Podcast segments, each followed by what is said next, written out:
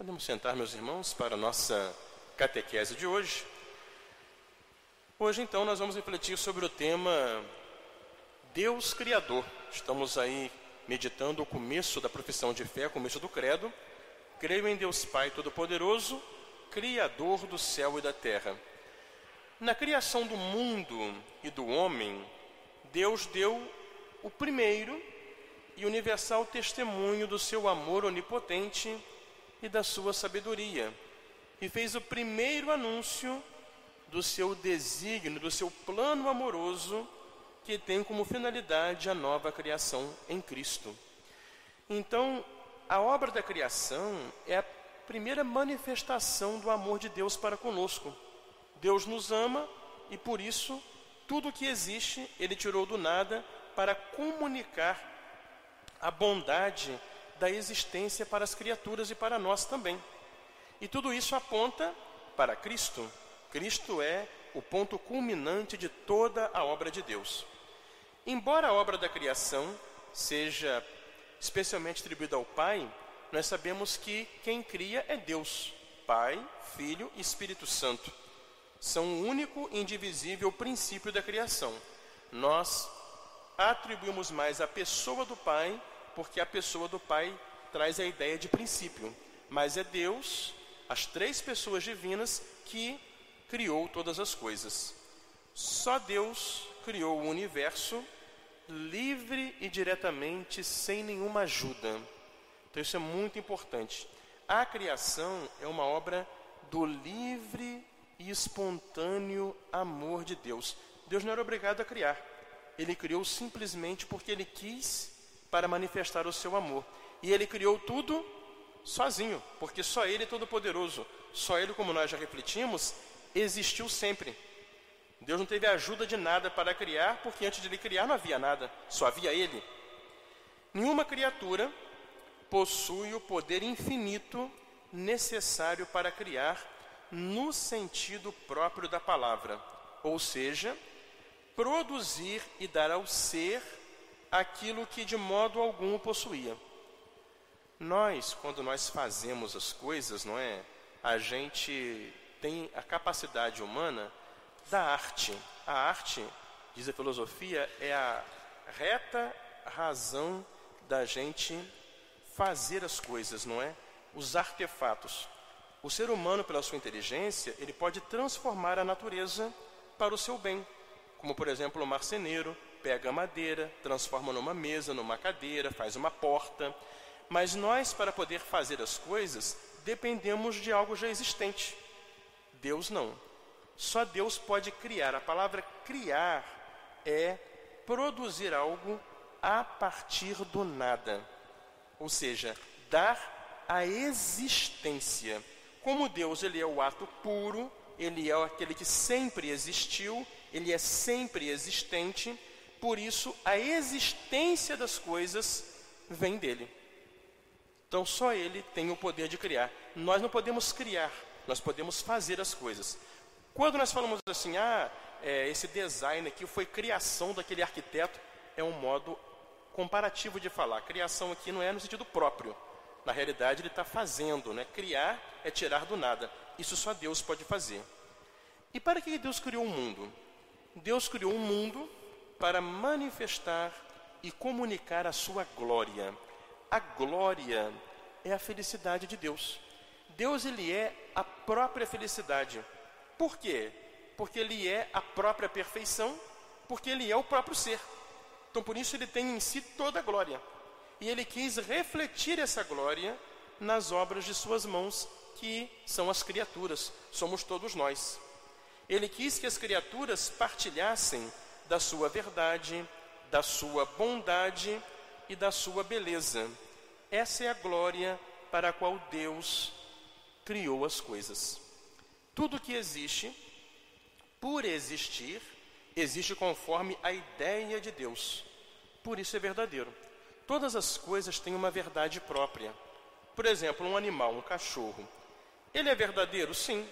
Ele é verdadeiro porque ele existe conforme a natureza de animal irracional, canino, que corresponde à ideia de Deus ao criar essa criatura no contexto do universo.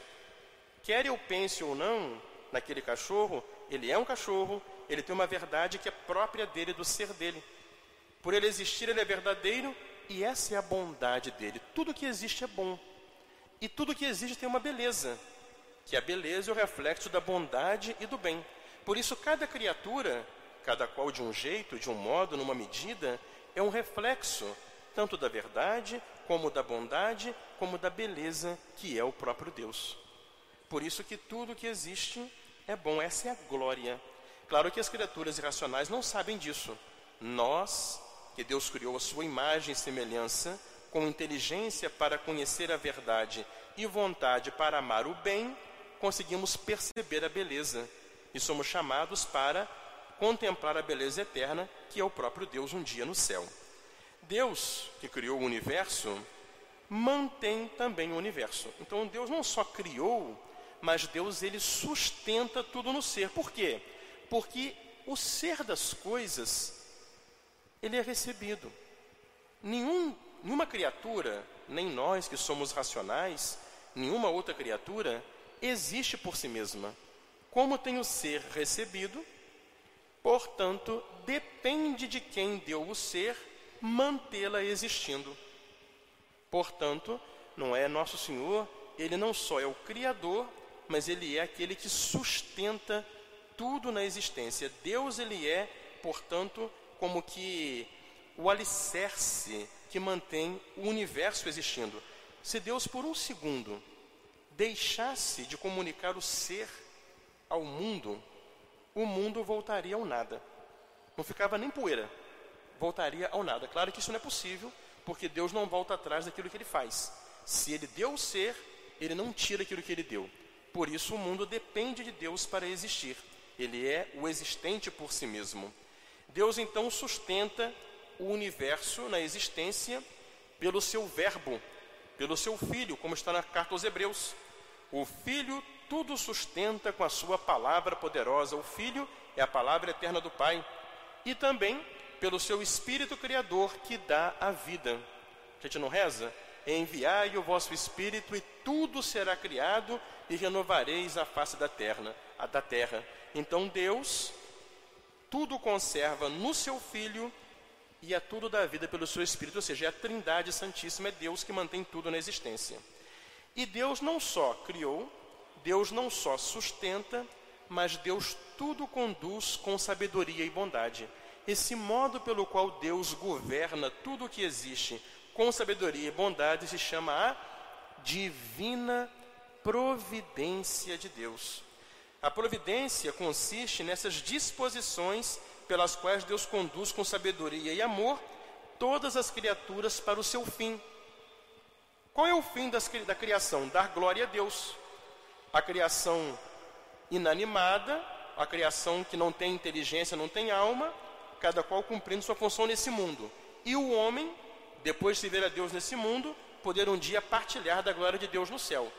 Essa ordem é que é o que Deus faz para conduzir a criação para a sua finalidade, é a sua divina providência. Nosso Senhor Jesus Cristo nos convida, no Evangelho, a nos abandonar com confiança filial à providência do Pai do céu. Aquela passagem do Sermão da Montanha, né? Olhai as aves do céu, vede os lírios do campo.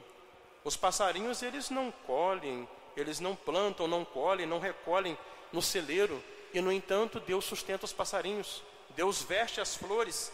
Se Deus cuida dos animais e das flores que não têm inteligência, não vai cuidar de nós, que Ele criou sua imagem e semelhança? Então Deus é um Pai que tudo conduz. Por isso que São Pedro tem aquele conselho para a gente na sua primeira carta: lançai sobre Deus toda a vossa inquietação, porque Ele cuida de vós.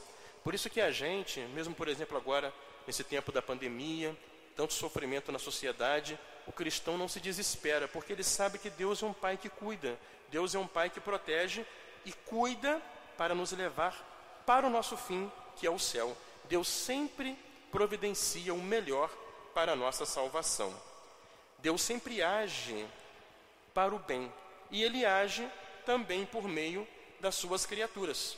Quanto a nós, Deus não nos obriga a ir para o fim, mas ele vai nos iluminando com suas graças, nos mostrando o caminho para que nós livremente tenhamos a possibilidade de fazer boas escolhas no caminho do céu.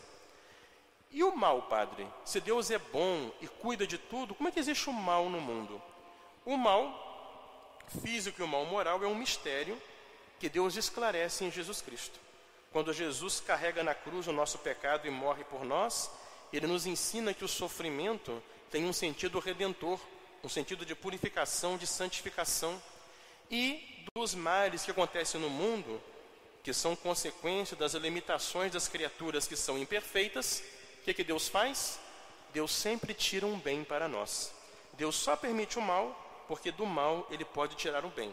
Agora, o mal moral, que é quando o homem livremente escolhe o pecado, aí realmente aquela pessoa se responsabiliza por aquilo e ela vai ter a consequência da sua escolha, mas mesmo dos erros das pessoas, Deus procura tirar bens para aqueles que o amam.